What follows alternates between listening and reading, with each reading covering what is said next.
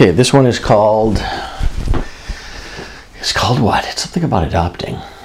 It is, hang on a second, adopting the contingency mindset to improve your business.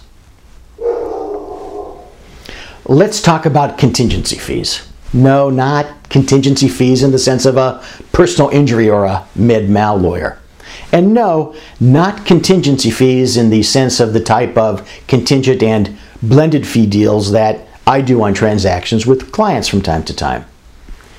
Instead, I want to talk with you about you being on a contingency fee.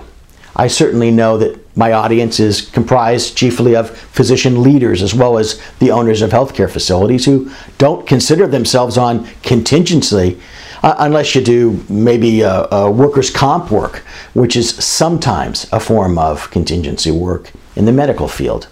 But what if I'm talking about something different? I'm talking about a contingency mindset. How would you conduct yourself and your practice or business if you were compensated only for a successful outcome? For purposes of this mind experiment, this thinking tool, it doesn't matter how you measure success. It could be a happy patient, it could be a uh, successful treatment or successful procedure. It, doesn't matter. But if that were the case, that you were only paid upon success, how would you organize things?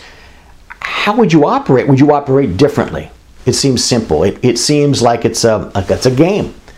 But think about it, because the reality is that you are on that contingency basis. Referral sources could leave you, and facilities could terminate your contract. Patients could walk for someone else across the hall or across town. So spend some time thinking about it. How would you reorder your business, your practice, and your relationships if the only way that you got paid was based on a successful outcome? Okay.